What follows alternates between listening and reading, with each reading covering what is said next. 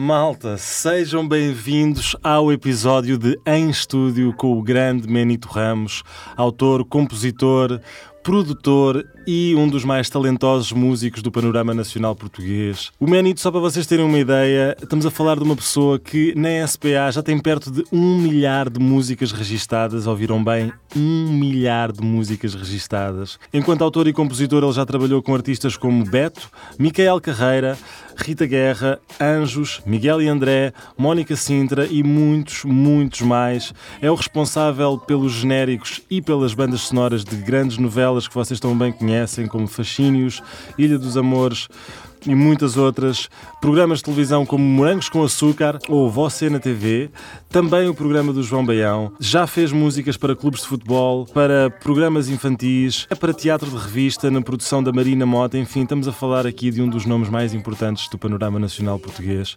E hoje eu vou visitar a sua casa, vamos ficar a conhecer o seu home studio, que é incrível, e eu criei uma página de Patreon, onde vocês podem ir e apoiar este canal para que eu possa ter mais meios para criar e continuar a fazer estes vídeos.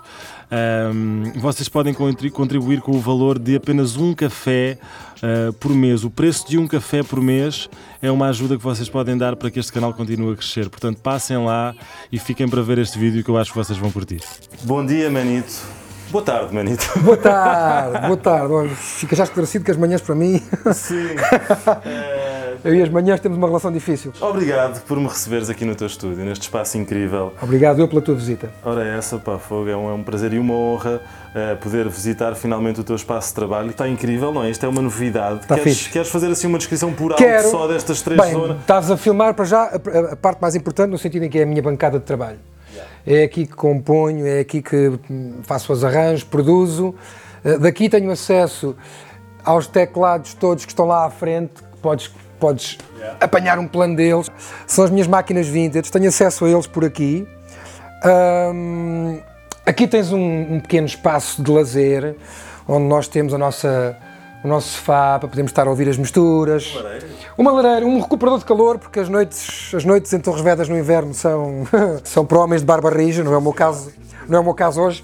Ali é a, a, parede das minhas pequenas e humildes conquistas, trabalhos onde eu participei, uh, ou como cantor, ou como autor, ou como produtor, compositor, whatever. Estive ligado de alguma forma a esses projetos. Uh, há outros, mas não estão aqui, estão aí espalhados. Aqui é a sala da bateria, portanto é onde nós temos uma, uma bateria montada 24 horas. 24 horas por dia, 365 dias por ano e onde, onde nós estamos sempre prontos para fazer uma sessão de bateria, se for o caso, que eu ainda, ainda faço por, por gravar com músicos ao vivo sempre que posso, sempre que possível. E, e como tenho o Mauro aqui ao lado, sempre preciso de uma bateria, gravamos logo na hora, está ligado à mesa analógica, que também já viste há pouco.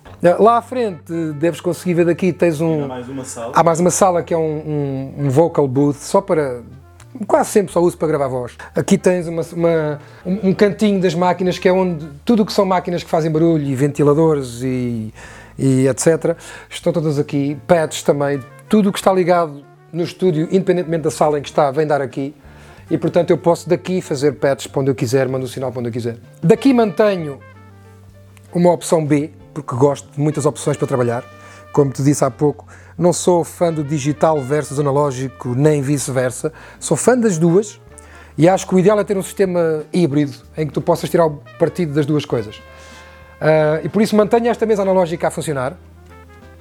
São 48 vias de entrada que utilizo quando quero ter 5, 6, 7 músicos a gravarem em simultâneo. Dificilmente precisaremos de mais de 48 vias. Uh, está tudo a ser enviado para um, conversores para um outro computador, um segundo computador que não o meu daquele lado.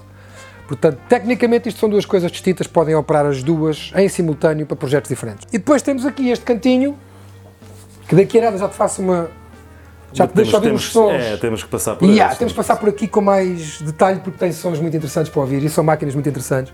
Muito não tenho aqui todas as minhas máquinas, porque tenho três ou quatro para manutenção, mas, eh, mas é um cantinho que tem umas coisas interessantes. Queria que fosse um espaço, acima de tudo, inspirador, mais do que tecnicamente elaborado, que fosse uma coisa onde tu te sintas em casa, onde tu não tens uma canção ainda, quando chegas ao estúdio, mas rapidamente, em meia hora de brincar com estas máquinas e viajar pelos sons todos que por aqui temos, eu investi muito nessa parte do, das máquinas, dos sons.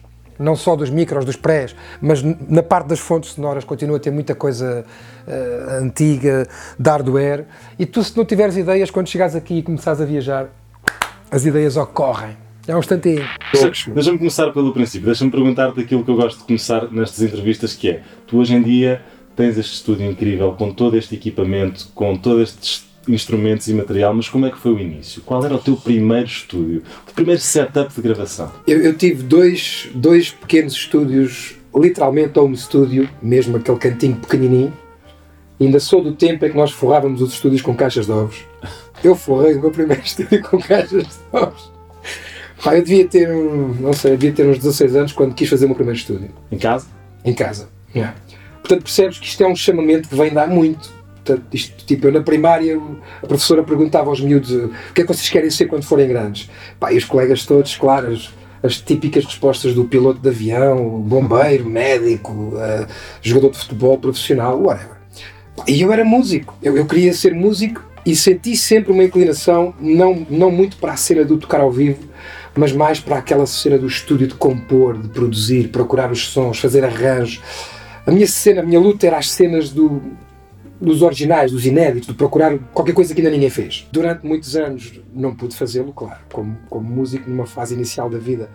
Toquei durante 15 ou 16 anos da minha vida com bandas, bailes, casamentos, bares, whatever, fiz de tudo. Antes de seres produtor, yes. foste mesmo Fiz de tudo. Mas aos 16 anos já estava a ocupar uma sala dos meus pais fazer um estudo. E lembro-me de pegar a minha moto, na altura andava de moto, e fui aos, aos cafés todos que eu conhecia daqui da zona e pedi aos, aos proprietários dos cafés para me guardarem as, as paletes dos ovos. Tipo pastelarias e.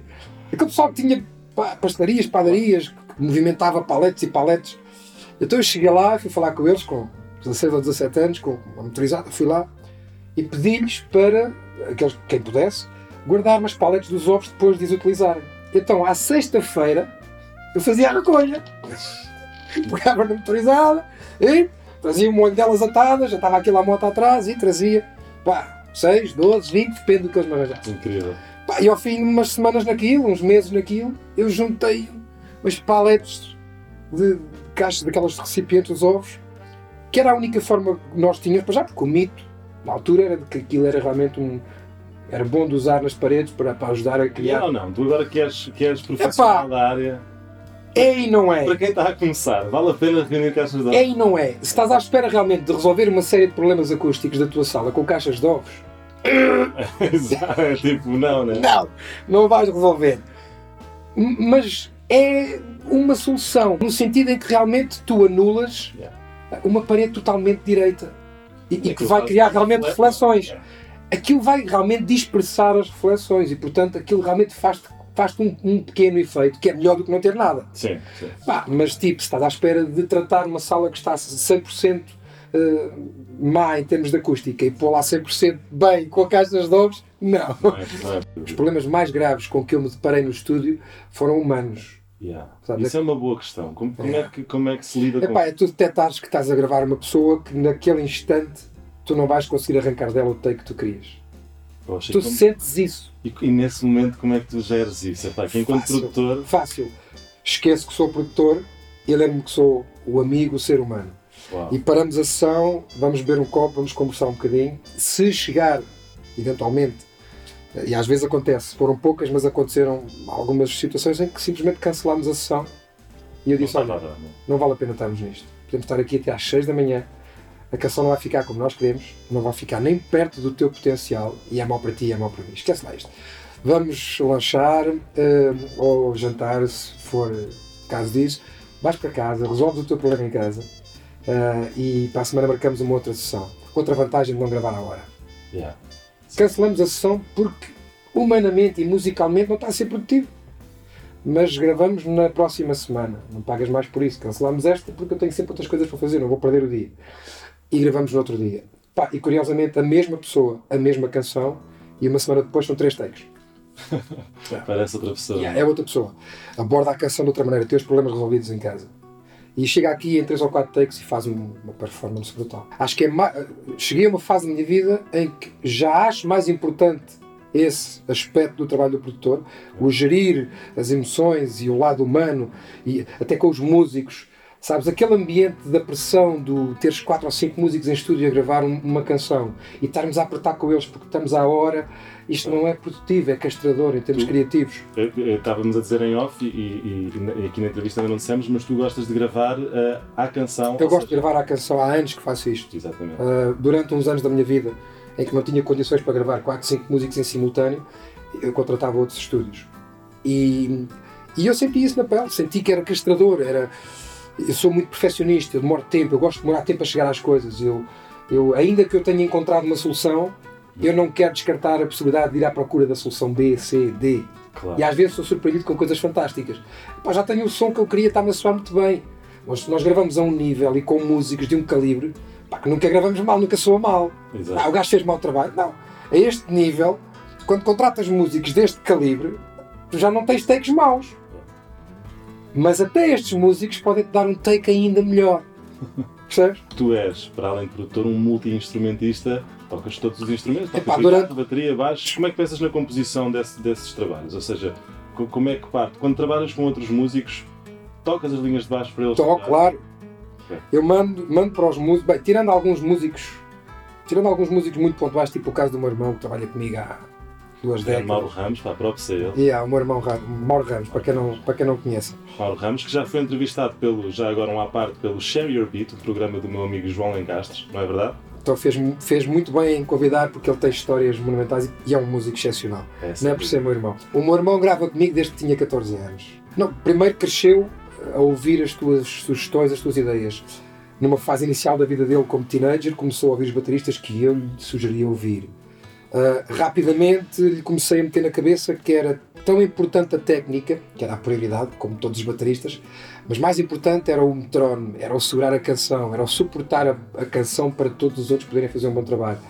Aquilo foi desde muito cedo na cabeça dele.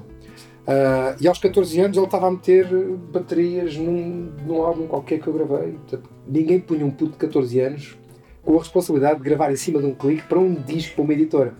Claro. Uh, e eu estava já, puto, bora. E fez assim?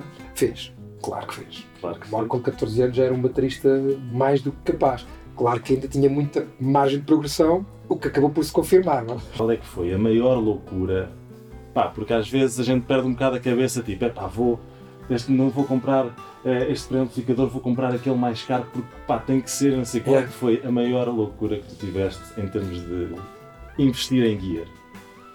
Bah, eu, eu loucuras em gear tive várias ao longo dos anos, mas vou destacar duas delas, não propriamente pelo valor das coisas, mas pela fase da vida em que eu estava. Para mim, exatamente. Yeah, para mim, naquela fase da vida, foi investir aquilo era uma loucura. A primeira delas foi eu comprar. Uh, eu tinha 13, 14 anos. E cada vez que ligava à televisão, via em todos os grandes palcos um Yamaha DX7. Em todos os grandes palcos eu via. Chegava a ver dois, três Yamaha DX7. Al Jarreau, Phil Collins, whatever. Qualquer grande artista que eu visse na televisão tinha um, dois Yamaha DX7 em cima do palco.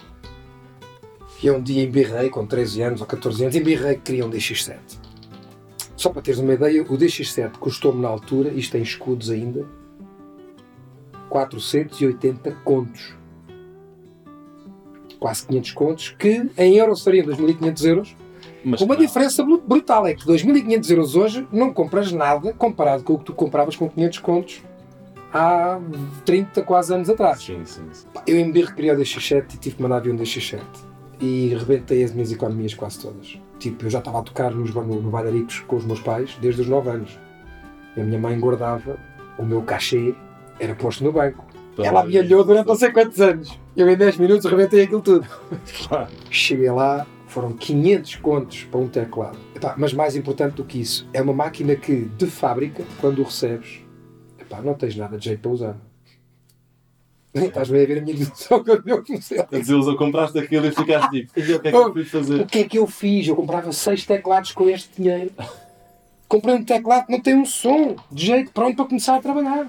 Porque estavas à espera daquele conceito de comprar uma máquina boa, que tem uns presets brutais, pronto a rodar e pronto a ir para o palco tocar. Não, não é o DX7. O DX7 é uma máquina brutal, para tu perderes umas horas valentes, uns meses valentes da tua vida só a fazer som. E então se percebes programação FM Synthesis, epá, é uma máquina uhum. avassaladora. Mas é uma máquina que consome tempo e requer de ti. Não é uma máquina que tu abres, está pronta a Não é trabalhar. É Pá, fiquei desiludidíssimo com a DX7 durante anos. E demorei quase 20 anos a perceber a máquina que tinha comprado. Claro. Só 20 anos depois é que eu percebi a máquina que tinha em casa. A segunda, o segundo momento desses foi quando cheguei à fase em que precisava de um multipistas. Porque o meu primeiro sequenciador era um Korg 01W, que ainda ali tenho, onde eu gravava 16 pistas MIDI. Não tinha mais nada. E comprei depois uma máquina, um gravador, um Fostex de 4 pistas, de cassete.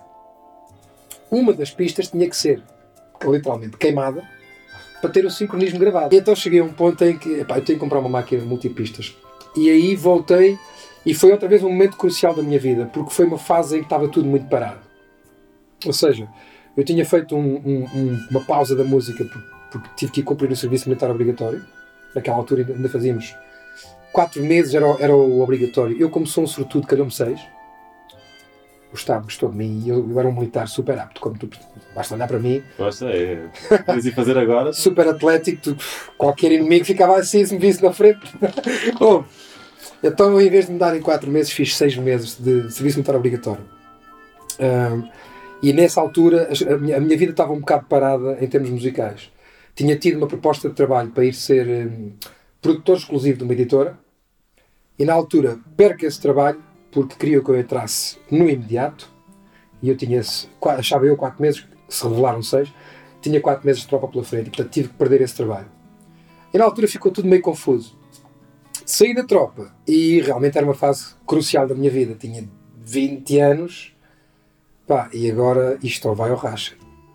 Pronto. A maioria das pessoas eventualmente teria seguido o caminho. Estou a tocar em 6 ou 7 bandas, como teclista, como músico, estou mais ou menos encaixado. Algumas das bandas com muito trabalho, como era o caso da Banda Nice, era uma banda que tocava 3, 4 datas por, por semana nos bares em Lisboa. Portanto, estávamos sempre eu optei pelo outro caminho. Vou abandonar as bandas todas. Vou largar as bandas todas. E é a fase certa. Se eu tiver que correr riscos, é agora. É. Porque agora ainda tenho margem para falhar e recuperar. É. Com 20 anos, se tu falhares, pá, eu com 25, 26, estou na boa para recuperar. Eu não, não, não vou ficar aqui enterrado no, no lodo. Larguei as bandas onde estava a tocar, e eram literalmente 6 ou 7 bandas. E, e o pouco dinheiro que tinha no banco mais, ah, tinha comprado um carro, porque portanto fiz 18 anos. O pouco dinheiro que me restou no banco, a segunda peça de gear que comprei, em que realmente rebentei com tudo o que estava no, na minha conta bancária, e fiquei outra vez a zero, foi um multipistas de 16 pistas, que ainda tenho ali. Depois tenho esta cena, não consigo desfazer-me de nada, pá, é do piorio isto. É que são coisas que já não uso, muitas delas. Mas estão ali, tenho, tenho uma ligação a estas peças, é uma cena mais. É, é mais emocional e, e é pela história do, pela máquina que é, claro, 20 anos, 30 anos depois é uma máquina obsoleta. Um, e comprei um multipistas de disco rígido já, de 16 pistas, uh, para poder sincronizar com, com o meu computador. E na altura tinha. As máquinas não eram o que eram hoje, portanto, computadores para lidar com o áudio. no início ah. dos computadores, o áudio era um problema com os computadores. Agora gravas sem pistas de áudio, mas na altura não. então nós tínhamos o computador para hum, gravar MIDI, e até 20 pistas de áudio que dedicávamos à parte das vozes, precisavam de mais edição ou, ou facilitar no sentido de copiar cores, copy-pastes, whatever, fazer edições. E então usávamos o computador para gravar áudio, vozes, e os músicos vinham gravar em tempo real para uma máquina multipistas, onde já não fazíamos as edições. Era, era um take. Portanto, bora, tem que ficar. Não ficou, começa de novo. Claro. Vai.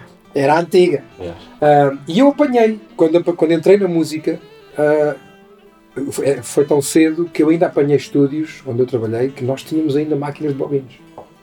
E portanto eu apanhei essa fase do ter que ir uma hora antes para preparar a sessão, uh, limpar as cabeças das máquinas, meter as fitas nos sítios com as 300 voltas que aquilo tinha que dar. Pá, isto é, hoje é tudo muito prática. Como é, o que é que tu achas desta, desta do digital versus analógico, não é? Sentes que se perdeu alguma coisa nessas gravações ou és fã do mundo digital e de... Sou fã dos dois. Eu não consigo ter não consigo ser uh, radical ao ponto de escolher uma em detrimento da outra. São as duas uh, ótimas no sentido em que têm vantagens realmente brutais. E acho que o ideal é tu poderes ter um, um sistema híbrido onde tu tires partido daquilo que o analógico te pode dar ao som e dá-te realmente uma cor no som. Uma cor auditiva. Dá-te sempre qualquer coisa. Epá, independentemente das opiniões, não, tô, não vou discutir as opiniões. Noto o que o analógico me dá, uhum. eu noto o que ele me acrescenta. E, aliás, a bobina, a máquina de bobines, mais do que uma mesa analógica. Uhum. A máquina de bobines acrescentava-te realmente qualquer coisa. Uh, hoje sabe-se que muito do que ela acrescentava tem a ver com a destruição de sinal. Uhum. Right? Era uma cor. A cor era o sinal que estava a ficar ligeiramente saturado a diferença é que a saturação naquele material, com aqueles componentes, não eram os talos como no digital. Agora tens um take inutilizado porque clipou. Lá dava-te uma cor, lá era, lá era como tu ires ao teu amplificador e dar, dar um bocadinho de drive. drive yeah. É aquele drivezinho, pau, no 1. Quase imperceptível. É quase imperceptível. É no 1, é. Aquele drive. Mas agora soma esse drive no bombo, na tarola, nos timbalões, na guitarra de construção, no, no, baixo, nas teclas, na voz e em tudo. Yeah. Agora passaste tudo por esse drive. Tanto que muitas das, das companhias de plugins estão agora a fazer exatamente sim, emulações disso. Que, o que aquilo faz é acrescentar destrução em todos os canais. E, e usas esse tipo de emuladores? Uh, muito gostas rara. de plugins? De... Gosto muito dos plugins. Uh, com o passar do tempo, a conclusão a que eu cheguei é que, primeiro, estás sempre desatualizado. Epá, se estiveres numa de estar atualizado com tudo, estás todo estás tramado, é? e gastas o teu dinheiro todo nisto. E a outra desvantagem é que toda a gente de todas as áreas usa exatamente os mesmos plugins. E eu acho que é mais difícil tu seres original em termos sonoros. Porquê? Epá, seja em relação aos VSTIs que tu usas, as livrarias que tu usas, os samplers que tu usas, os plugins para misturar, whatever. Está à mão de toda a gente. Que nós estamos, Manete? Explica-me que cantinho é este. Este é o cantinho da minha viagem. Isto é, o cantinho da viagem histórica. Ok. Uh, aqui, finalmente, com o novo estúdio e com mais espaço disponível, eu consegui criar aqui um, um cantinho reservado a algumas das minhas máquinas. Não tenho cá todas, como te disse, mas tenho algumas. e com a vantagem de estarem sempre ligadas, sempre prontas a ser usadas em qualquer altura. Numa sessão em tempo real tens aquela ideia de queria usar aquele som, eu já sei onde é que está, está no DX7. Vai, esta destaco no sentido em que foi o meu primeiro sintetizador.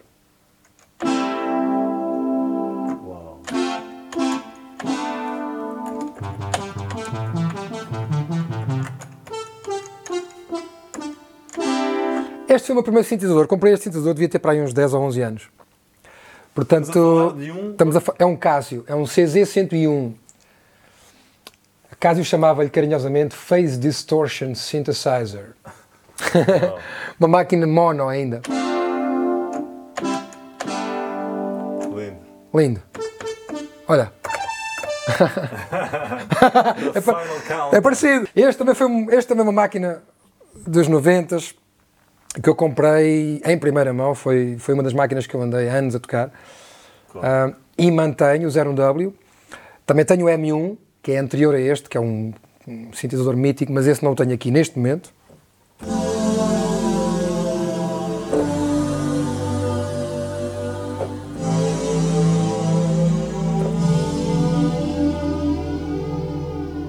Ah, é uma máquina ótima para fazer este tipo de sons, pads e coisas do género. Este é o mítico JD800, que é um sintetizador, para além de ser uma máquina fenomenal, é lindo de morrer. Deve ser dos teclados que eu conheço com mais botões. e nunca mais acaba. E tem sons muito giros.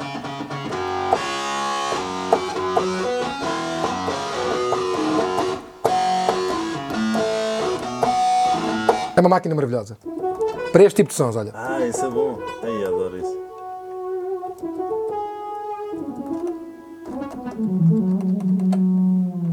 Para este tipo de sons é uma maravilha. Custa-me tocar porque isto tem teclas muito pequeninas, como deves ver. Apesar de eu ter uns dedos muito fininhos, isto já não estou habituado a tocar estas teclas. Não eu nunca. Estes teclados estão colocados desta maneira porque eu não preciso tocar neles. Eu toco, toco a partir da minha bancada em qualquer um destes teclados. Claro.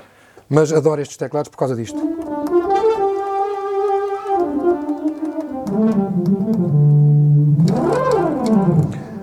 Tem sons arrasadores.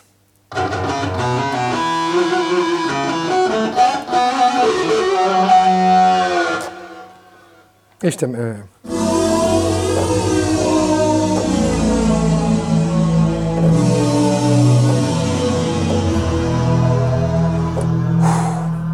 Tem estes pés todos espaciais. É. Este é o DX7, esta, esta máquina é linda. Para coisas destas é uma máquina.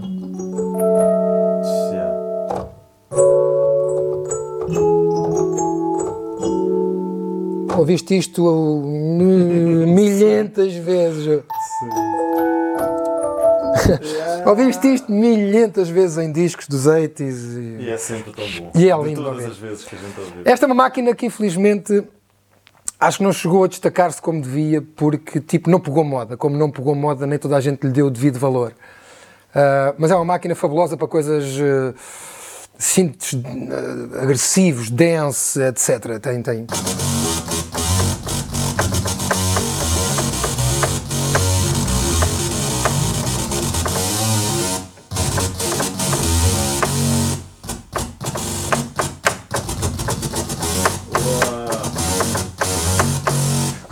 Uma agressividade.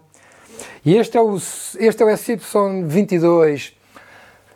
Máquina, é uma máquina fantástica que vem do tempo em que a Yamaha tentou fazer eh, síntese vetorial, que é a utilização deste joystick que faz isto.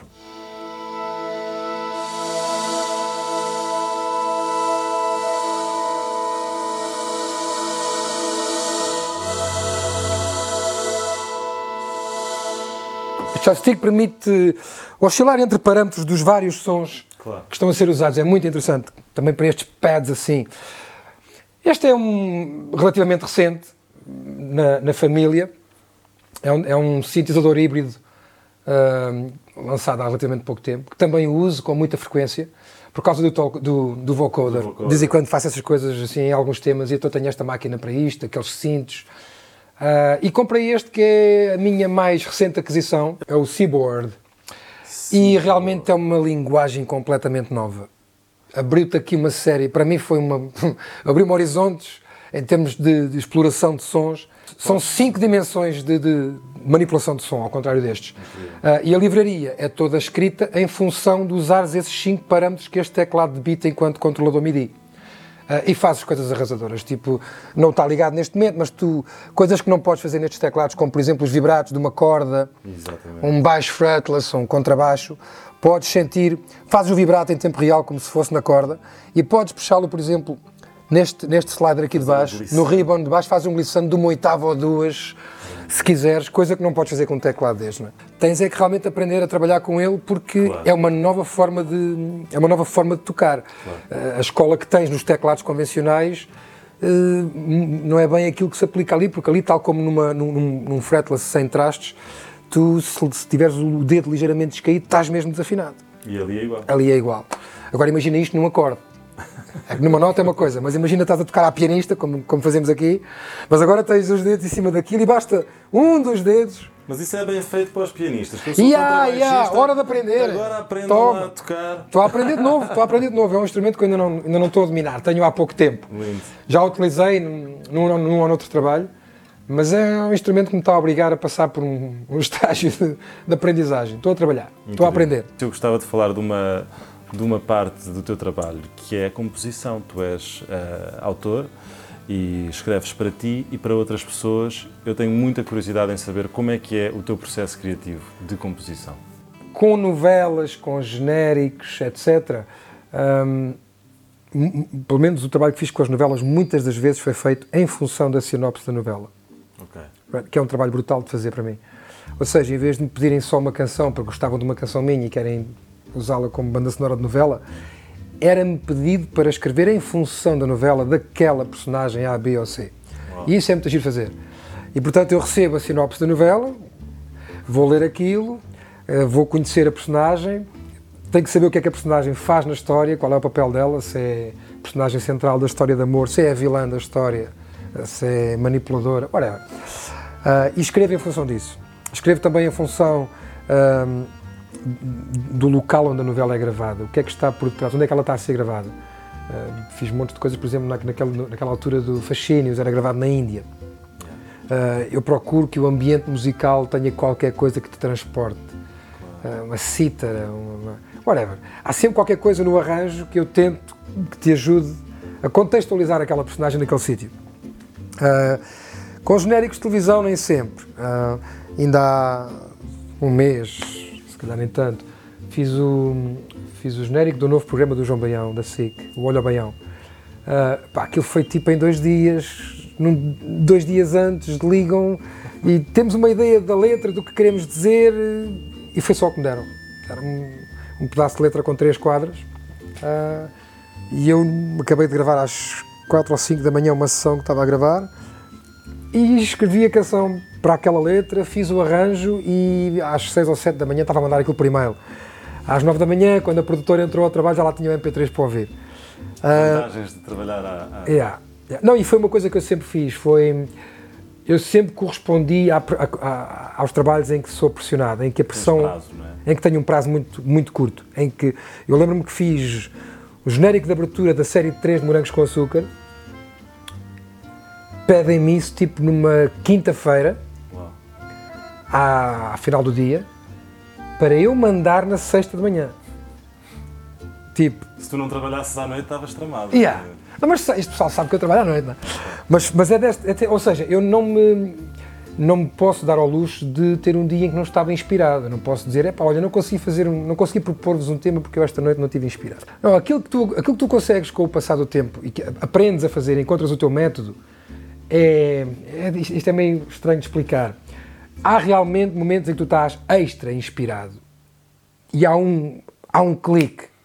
E tu realmente querias qualquer coisa de uma forma que eu costumo comparar com um parto, sabes? Sim. Tu não és capaz de parar, não consegues, tem que nascer, está a sair, está a sair tem que nascer, tu não consegues dizer, ah, não acontece agora, tu não consegues.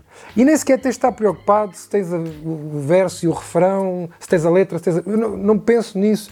Se tiver que acontecer aquele clique, acontece tudo. E é 15 minutos. Eu, uma das músicas mais mediáticas da carreira do Beto, Memórias Esquecidas, lembro-me como se fosse hoje, foi escrito assim. O Beto saiu daqui de uma sessão à uma ou duas da manhã, estávamos a gravar um tema num disco, no meu disco, era um dueto no meu disco. Ele pede-me para lhe escrever uma balada, faz uma balada deste género para mim. Eu queria esta balada para mim. Disse, não, esta vais cantá-la comigo, já chega. Então faz-me uma balada destas, pá, eu preciso de uma balada destas para o meu disco. Ele arrancou daqui, acho que ia para Lisboa nesse dia, um, uma inauguração de qualquer coisa. Ele estava, estava, estava, estava a chegar à portagem de Louros, portanto são 20 minutos daqui, e eu liguei-lhe a dizer, olha, eu tenho a tua, tua balada feita. Uau. E ainda lhe disse no gozo, na brincadeira, lembro-me disto, que eu na brincadeira, estou, estou, sempre no gozo, estou sempre na palhaçada. Eu lembro-me de lhe dizer na altura, olha, já tenho, já tenho o teu single pronto. Acabei de escrever o teu single. Tipo, eu nem sequer conhecia os outros temas do disco, não é? estava só no gozo. Claro. E ele, é pá, estás com uma moral. E eu, tenho o teu single, isto vai ser o single do disco, vai ser uma das, das músicas icónicas da tua carreira. Se quiser voltar para trás, podes ir ouvir. Enquanto tu fazes os 20 minutos para cá, é o tempo de eu pôr uma linha de voz e piano. E ele, pá, tu não faças isso, olha que eu arranco. E eu, se quiseres ir ouvir, dá-me 20 minutos. É o tempo de viajar de Louros para aqui e eu ponho piano e voz. Ou toco-te isto ao vivo, eu canto-te isto. É pá, não, pá, eu tenho que estar num sítio às tantas horas. Pá, se calhar à noite, quando sair lá, vou aí. Portanto, esses, esses rasgos, quando acontecem, tu nem sequer consegues controlar. Não consegues parar. Podes estar numa mesa com amigos, tu vais ter que sair dali e ir para o telefone. Não consegues parar. É uma cena que é mais forte que tu. E se for um desses momentos, tu não tens que sequer pensar em nada. Aquilo simplesmente acontece. Tu és um catalisador. Tu não... Aquilo é mais forte. Aquilo é, aquilo é algo que tinha que acontecer e tu és apenas o, o executante. Eu às vezes dou por mim a ouvir tenho, tenho, eu devo ter para aí um, um, milhar de canções registadas na Sociedade Portuguesa de Autores. E dou para mim a pensar, algumas quando estou a ouvi-las, eu não me lembro de ter feito isto. A sério? Juro. Já me aconteceu. A sério que eu fiz isto? Eia, mãe, que exagero. Parece que entras num estado diferente em que não tens a percepção normal. do dia a dia, parece que estás num, num, num, num estado meio. Ok, é para isto que vives. E fazes aquilo, e depois voltas a sair daquilo e aquilo passa. E quando estás já no teu estado normal e ouves aquilo, às vezes sentes isso. Porquê que eu escrevi esta? Onde é que eu fui buscar estas palavras? Porquê que eu me lembrei desta frase? Eu nem sequer utilizo este tipo de frases no meu dia a dia. Isto é uma linguagem. Isto não é meu palavreado. Como é que eu me lembrei de usar isto?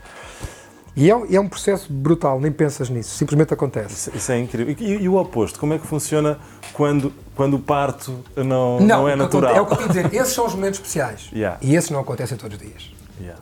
Esses, esses acontecem quando tem que acontecer, tu não controlas isso. Mas no caso do genérico dos morangos, por exemplo, não, estavas a dizer. O que tu com os anos consegues. Tens 6 horas. Yeah, o que tu com os anos consegues é. Tu, tu, tu consegues entrar numa personagem, tu consegues entrar naquela personagem em que, se for para fazer um tipo de trabalho que não te estão a pedir que saias da tua rotina, não te estão a pedir uma cena completamente fora, essa tu tens que esperar pelo momento. Mas se estiverem a pedir um trabalho que está dentro daquela, daquela regra do convencional, do patamar, pá, um genérico de televisão procura aquilo. Yeah. Tipo, eu sei quando me contratam para fazer um genérico de televisão, ainda por cima um programa daqueles, para o João Baião, é? para aquele horário da manhã, um programa que tem aquele formato, eu sei de antemão, antes de estar a pensar na parte criativa e de compor uma canção, eu sei quais são os limites por onde eu tenho que me orientar. Eu sei que preciso de uma música super mexida, super rápida, super alegre, com bom astral, orlhuda, cujo refrão tenha no máximo duas, três frases que se repetem e que os figurantes do programa ouvem à primeira vez e ao segundo refrão estão a conseguir cantar. cantar e portanto eu tenho, tenho formatos, tenho métodos eu sei, ok, para este trabalho eu sei para onde é que tenho que me orientar. E, e isso ajuda a que tu não tenhas que estar propriamente inspirado, porque aquilo é fazer uma coisa, primeiro que já fizeste antes é uma coisa que já fizeste. E depois porque é aquilo que, aquilo que aquele programa quer, é aquilo que pede. Outra coisa que tu aprendes com os anos. Eu, no início da minha carreira como compositor, eu queria mostrar a todos o meu talento como compositor. Eu queria complicar o máximo que pudesse as canções, era para toda a gente ver que eu, que eu trabalhava bem as harmonias, que era, um, que era um músico que até trabalhava. Não, o gajo toca umas boas harmonias e tal, não é aquela cena fácil, básica do Dó Fá Sol. Pá, e com o passar dos anos percebes que às vezes less is more.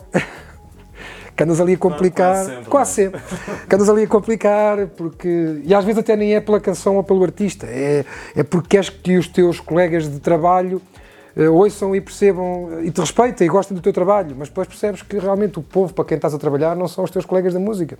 A própria canção, outra coisa que eu faço e filo ao longo de toda a minha vida como compositor eu não, raramente fiz uma canção sem saber quem é que ia cantá-la. E, e, é diferente, não é? É muito diferente. Escreves de maneira diferente. Muito diferente. Aliás, o, o, alguns dos artistas com quem trabalho há mais anos uh, temos mesmo uma proximidade que nos permite, antes de começar a trabalhar num tema, nós passamos as semanas antes a conversar.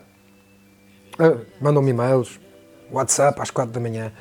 O que eu estou a sentir neste momento. A minha vida está nesta fase, estou a passar por isto. Estou-me a separar. Tens que te pôr na pele dele, não é? Yeah. Tens de pôr na pele.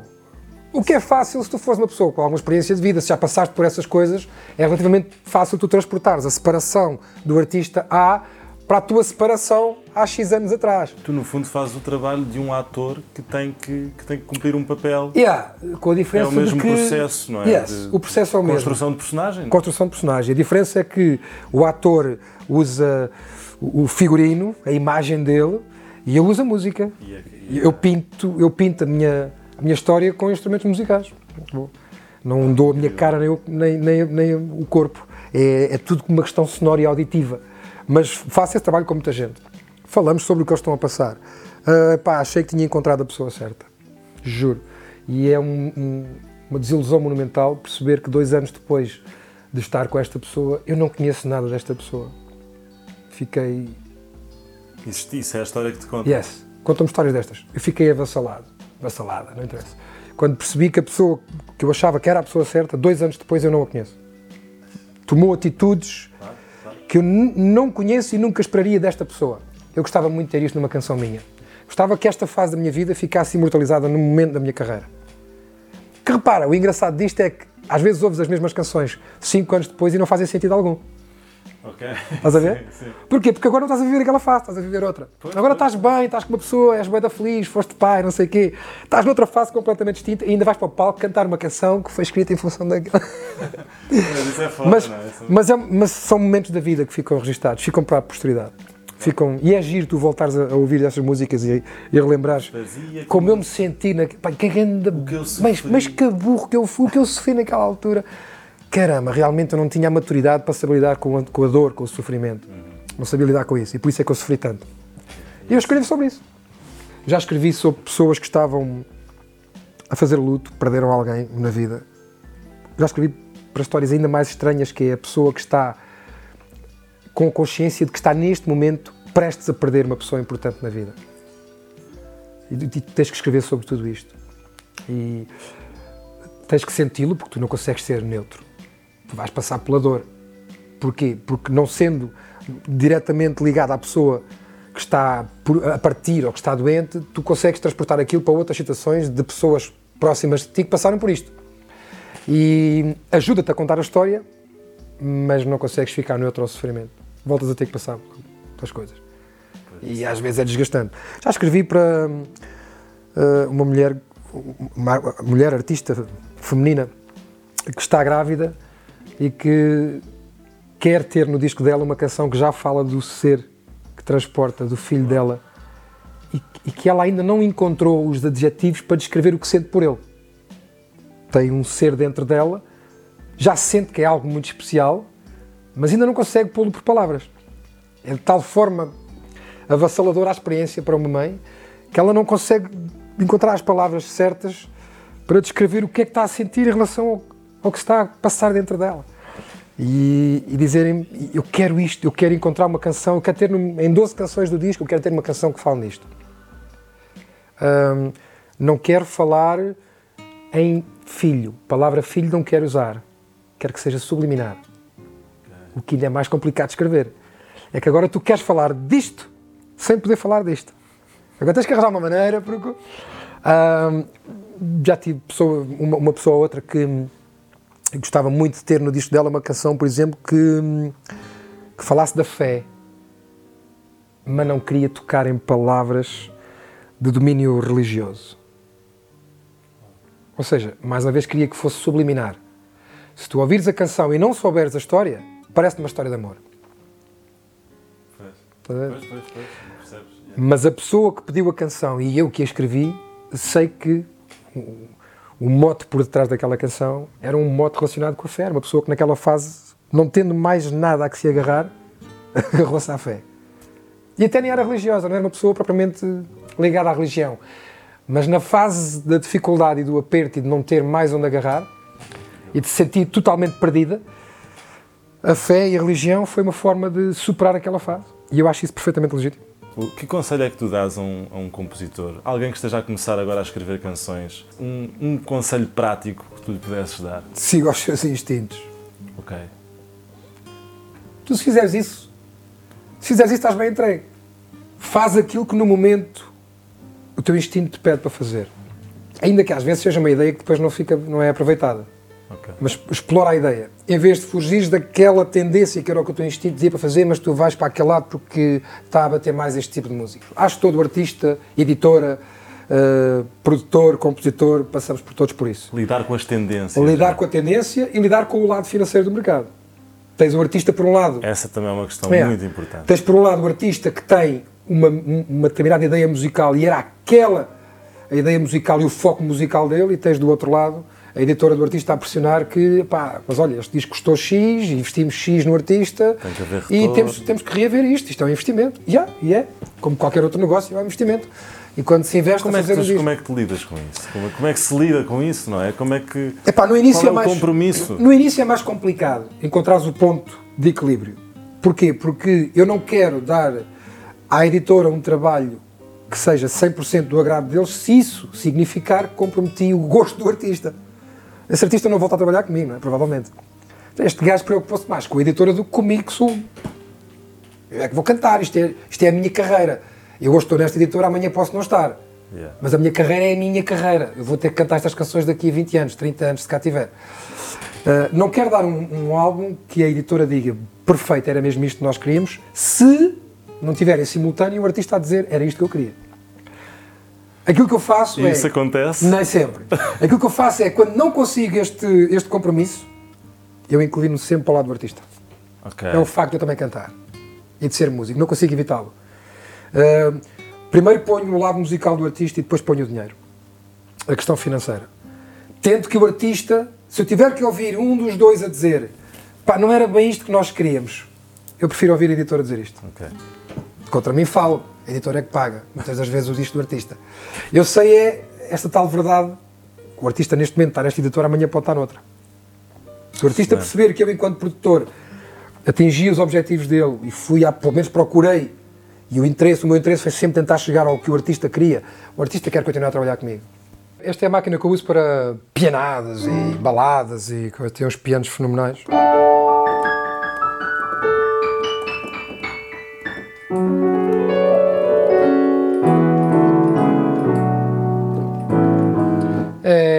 Mais uma máquina que tenho sempre aqui à mão. Porque este é outro teclado mítico e velhinho, JV90.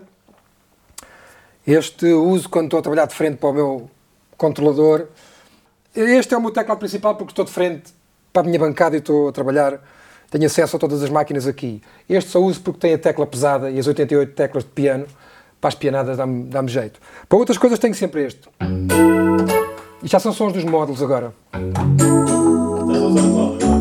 Agora estou a usar este módulo. TG77. É o módulo do SY77.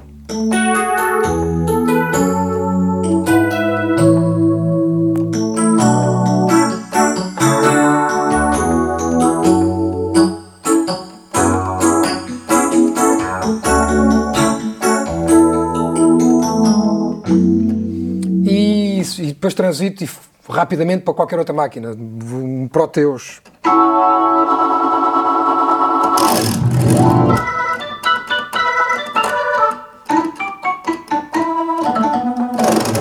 Máquinas antigas, têm sons giros. Uh, isto é o D110, isto é uma máquina mais velha que eu.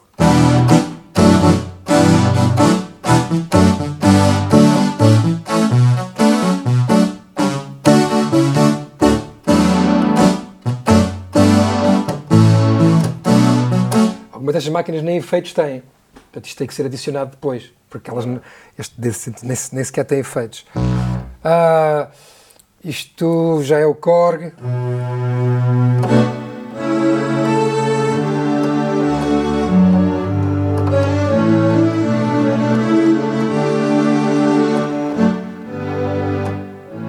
Tem coisas muito giras a nível de cordas. Usas o Cubase? Yes, é o meu dó. Yeah. Desde sempre.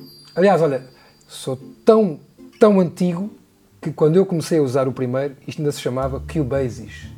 Cubase? Tu não te lembras disto, não? Uh, para mim sempre foi Cubase. És muito novo. No Endo, Cubase. É. Ah, és muito novo. O primeiro, o primeiro era Cubasis. Ok. E, e, e vou-te contar outra, outra, outro pormenor interessante. O dongle deles, em vez de ser uma pen, era uma ficha deste tamanho que se punha na porta paralela da impressora. Estás a ver aquelas portas de impressora boeda velhas? Claro. Tinha uma ficha deste tamanho. Estás a falar da, da coisa que permite o dongle. O... Yeah, a chave, a chave original. A chave original do meu primeiro Cubase, que era o Cubasis, era uma chave deste tamanho que ficava na, na ficha da porta de impressora, na paralela, atrás do computador. Ainda tenho isso, alguns.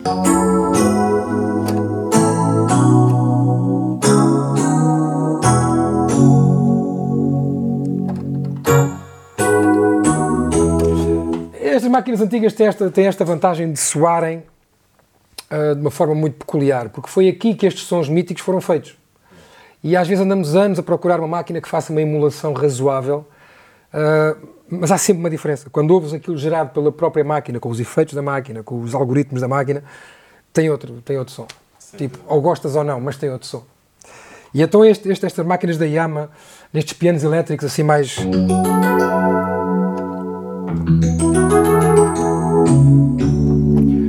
há uma cor, há um corpo, há uma maneira de ocupar o espaço nas colunas. O som é. Que monitores é que tu estás a usar? Janelec são as minhas colunas de, de referência desde sempre. Há 20 e qualquer coisa anos que eu trabalho com este par de colunas.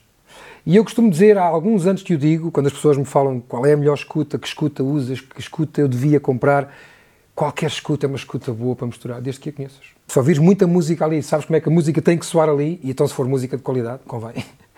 Uh, yeah. Só naquela. Uh, só naquela. Uh, tu consegues misturar. Eu conheço, tenho colegas meus, eu não consigo, não gosto muito de o fazer, mas eu tenho colegas meus que misturam com fones. Uh, eu não consigo porque eu preciso de sentir a pressão, a pressão acústica, eu preciso de sentir o alto-falante a vibrar. Eu gosto. Há fenómenos que tu não ouves, sentes. Yeah. Quando estás a misturar, especialmente a zona grave, é uma zona onde facilmente vão acontecendo certas coisas que não se ouvem, mas sentes. Uh, e tu, num alto-falante destes, com, com a pressão acústica a acontecer, uh, sentes essas coisas. E eu uso Genelec, não foi por uma. Até nem foi uma decisão minha, quando eu comecei a misturar com Genelec, foi porque o estúdio onde eu estava a trabalhar na altura tinha exatamente este par, este não, um igual. E eu, como fazia a pré-produção em casa, uh, arranjos, composição, etc., e depois levava para lá, uh, achei que seria inteligente da minha parte, quando estou a escolher os sons e a preparar o arranjo, já estar a fazê-lo na escuta que vou usar lá. Às vezes acontecia que eu gostava muito do som que escolhia em casa, no meu estúdio de casa o som estava a soar muito bem, eu gostava, e quando chegava ao estúdio, ah, pá, estas cordas, temos que as trocar, não é bem isto. Já, yeah, percebi uh, o quão importante era ter uma, umas colunas realmente decentes que te reproduzissem as frequências todas com. Porque senão tu chegas lá e tens umas colunas de, de 100 euros e epá, as cordas no meu estúdio soavam bem. Agora chegas ao estúdio onde estão a pagar para trabalhar e epá, estas cordas não soam bem e tens que andar ali a perder horas de estúdio a procurar sons. Então a primeira coisa que eu fiz foi comprar um, um par de colunas igual ao que havia no estúdio. E agora eu sabia que tudo o que eu ouvisse aqui iria ser reproduzido lá, com as diferenças da, da, acústica, mas era a mesma. E depois gostei tanto delas que nunca mais consegui uh, trabalhar com outras colunas. E o mais engraçado é que estas colunas não me soam assim como elas soam aqui noutros estúdios. O Canoa tem, inclusive, é um par delas que ele raramente utiliza e eu, quando estive agora ao estúdio em obras, precisei de, de misturar um tema e, claro, tenho o estúdio do Canoa aqui a 5 minutos. Pois, Fala, somos vizinhos. Somos vizinhos, somos grandes amigos desde a adolescência, portanto, claro que ele me safou logo isso, saca-me aí, arranja-me uma tardinha que eu preciso ir a misturar. Pá, e ele não as tinha sequer ligadas na altura e eu pedi-lhe para ligar as Genelec. Puto, eu sei que tu não costumas usar, ele tem lá as Mackie, tem umas NS10, acho eu, e depois tem as grandes. Sim. E eu disse-lhe, puto, yeah, eu disse, puto, por favor, liga-me a Genelec, mano. eu pareço um, um, um amador, mano. Eu, não, eu não reconheço. As colunas que tu aqui tens são todas melhores que as minhas, mas eu não conheço o som delas. Pá, eu sinto-me perdido. Liga-me, ele tinha lá uma Genelec iguais a estas. Disse, pá, liga-me a Genelec, please. E ele, ok, não custa nada. Pronto, desligou umas, meteu lá as outras. Acabei por misturar na boa com umas colunas iguais a estas. Se pudesses dar um conselho aos, aos jovens produtores agora, de uma boa dica de mistura. Continuo a achar hoje, e sempre o fiz, que em música hum, feita para cantor, para artista, cantada, o artista é, é, é, um, é, a minha principal concentração. Se eu tiver que comprometer alguma coisa, será em função de fazer com que a voz fique melhor. E porquê? Porque é quem transmite a mensagem. Uh, é, quem, é quem te dá as palavras. Podes ter uma mistura muito interessante, a soar muito bem, com a parte instrumental e musical maravilhosa, com músicos topo de gama. Se depois não perceberes metade das palavras, já foi. Por isso eu dou destaque em música cantada, se calhar porque também canto, não consigo ser neutro, mas sempre dei destaque à voz. Uh, e a outra coisa que eu, que eu passei a vida a tentar fazer e ainda hoje tento fazer é se puderes contratar músicos de qualidade, acredita que eles vão te valorizar o tema de uma maneira que nada mais pode valorizar. Uh, porque cada cabeça que chega ao estúdio é mais uma cabeça a dar ideias e vão valorizar o teu tema. E quanto melhor forem os músicos que tu contratas, uh, melhor fica o teu trabalho. Tu és, tu és tão bom enquanto produtor quanto o talento das pessoas de quem te rodeias. Se queres poupar uns trocos e chamas músicos fracos ou músicos que não têm muita experiência de estúdio, não conseguem tocar em cima de um clique, não têm experiência para dar ao produtor o som que ele quer para aquela canção em 5 minutos, uh, poupas no dinheiro, uh, investes e gastas nas horas e depois vais para as misturas tentar remediar problemas. Barato sacar. Barato de sacar nestas coisas. Aliás, quase em tudo. Uh, eu quando ouço alguém dizer Pá, isto não está bem com o som que eu queria, mas a gente resolve isto na mistura. isto é aquele clássico. isto é um clássico, já. Pá, yeah, não está bem com o som que a gente tinha imaginado ainda, pá. mas isto depois resolve-se na mistura. Pronto, eu vou dizer o que é que vai acontecer. Ele vai chegar à mistura e vai dizer: Isto não está bem com o som que a gente queria ouvir, mas a gente resolve na masterização. E de repente ele não vai resolver nada. O ouvido dele é que já se habituou àquilo. O ouvido humano tem esta cena, é que nunca deste por ti, tipo, uma malha que até não te correu muito bem, que saiu meio coisa, tem um slide meio desleixado e, está na pré-produção e quando vais gravar a versão final, o teu ouvido agora parece que só quer ouvir aquele slide, meu. E tu ficas, mas aquilo era uma coisa meio, aquilo até me correu mal. Mas o ouvido habituou-se àquilo e quer ouvir aquilo, pá. Dou por mim a escolher sons, por exemplo, de um kit de bateria para a pré-produção e depois de ter tudo gravado, agora o, meu ouvido, o ouvido quer ouvir a bateria da pré-produção. Aquela tarola é que era. É isso, é isso. Pá, aquela tarola estava mesmo boa. Pá, se tivesse escolhido outra, era a outra que estava boa. O teu ouvido é que viciou. E tu agora ouviste a pré-produção tanto tempo com aquela tarola que quando metes com o baterista uma bateria por cima daquilo, agora ficas. Ia, mas era a outra tarola. E depois andas aqui com truques, ver se consegues manter o baterista, mas o som da outra tarola. E às vezes, dá, com a nova tecnologia, dá para fazer isso. Eu continuo a privilegiar, como te digo, o, o lado humano, não só o lado técnico. Claro. E às vezes há aquele momento em que queres fazer uma pausa, queres lanchar, queres só parar um bocado de fazer música, o take não está a correr bem, queres desenfriar a mente. Então tens um terraço aqui por cima com 60 metros quadrados onde podes apanhar um bocadinho de sol e fazer um lanchezinho. Uh, tens uh, corrente lá em cima, tens uh, internet lá em cima, ligas o portátil, ligas à, à internet, estás a navegar. Porque é um desbloqueador, não é? não Como é tu só, disseste há é- bocado. Pode ser a diferença entre uma boa gravação Yes. e uma má gravação. Yes. Mais ainda, pode ser a diferença entre tu não teres uma canção e teres uma canção para trabalhar. O, o conversar às vezes é o suficiente para despoletar um modo para tu compores. Sim, sem dúvida. A pessoa começa a falar, começa a desabafar de um problema que a está a afligir e de repente tu tens um modo para começar uma E canção. sincronizam é? yeah. Eu dou muito valor a isso, gosto de estar com as pessoas. Sou da velha guarda, eu, eu- eu cresci sem telemóveis, sem redes sociais. E portanto, Ora, tanto pá. que isso joga contra mim algumas coisas. Tipo, tenho o Facebook e não o alimento, não faço publicações às vezes, semanas, meses.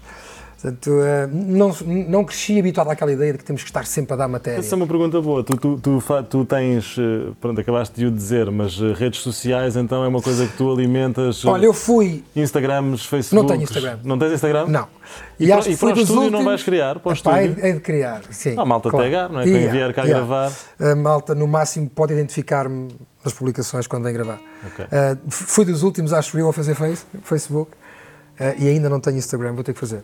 Tens que fazer. Yeah, vou ter que fazer. Quer dizer, tens Toda a que fazer. gente- toda a gente me diz que é Na verdade, importante. não tens que fazer, mas pronto, é mais uma Não, é mais ferramenta. uma ferramenta. É mais e eu, eu compreendo que, e reconheço que nos dias de hoje, as redes sociais tornaram-se numa ferramenta de trabalho arrasadora. Eu, não podendo dar-te assim uma, uma estatística muito, muito fidedigna, dir-te-ia que hum, 50, 60% das pessoas que me contactam atualmente para trabalhar comigo fazem-no pela- pelas redes sociais. Se olhares bem para isto, eu não sou muito velho, a tecnologia é que avançou a um ritmo É, pá, alucinante. Sim, sim, sim. Porque eu basta mandar para trás 20, 25 anos, eu não tinha internet, não existia. É, pois Não tínhamos telefones. O telefone era fixo. Sim, sim. Não havia telemóveis. Eu lembro-me, eu sou desse tempo também. Pronto, portanto, eu não preciso ser um homem velho Claro. para falar no antigamente sem tecnologia. Não, a tecnologia foi tão rápida. Ah, e o que me assusta mais é saber como é que vamos estar daqui a Yeah, 10 ou daqui a 15 20 anos, anos. já. Eu Tens 20 medo de não conseguir acompanhar? Eu tenho de medo de, de haver merdas que os putos já fazem que eu nem faço ideia o que é que são. meu. Eu não tenho medo, pá. Eu não tenho medo porque acho que é um, acho que é um ciclo natural que tem que acontecer desta forma. Ah, naturalmente, a vida vai.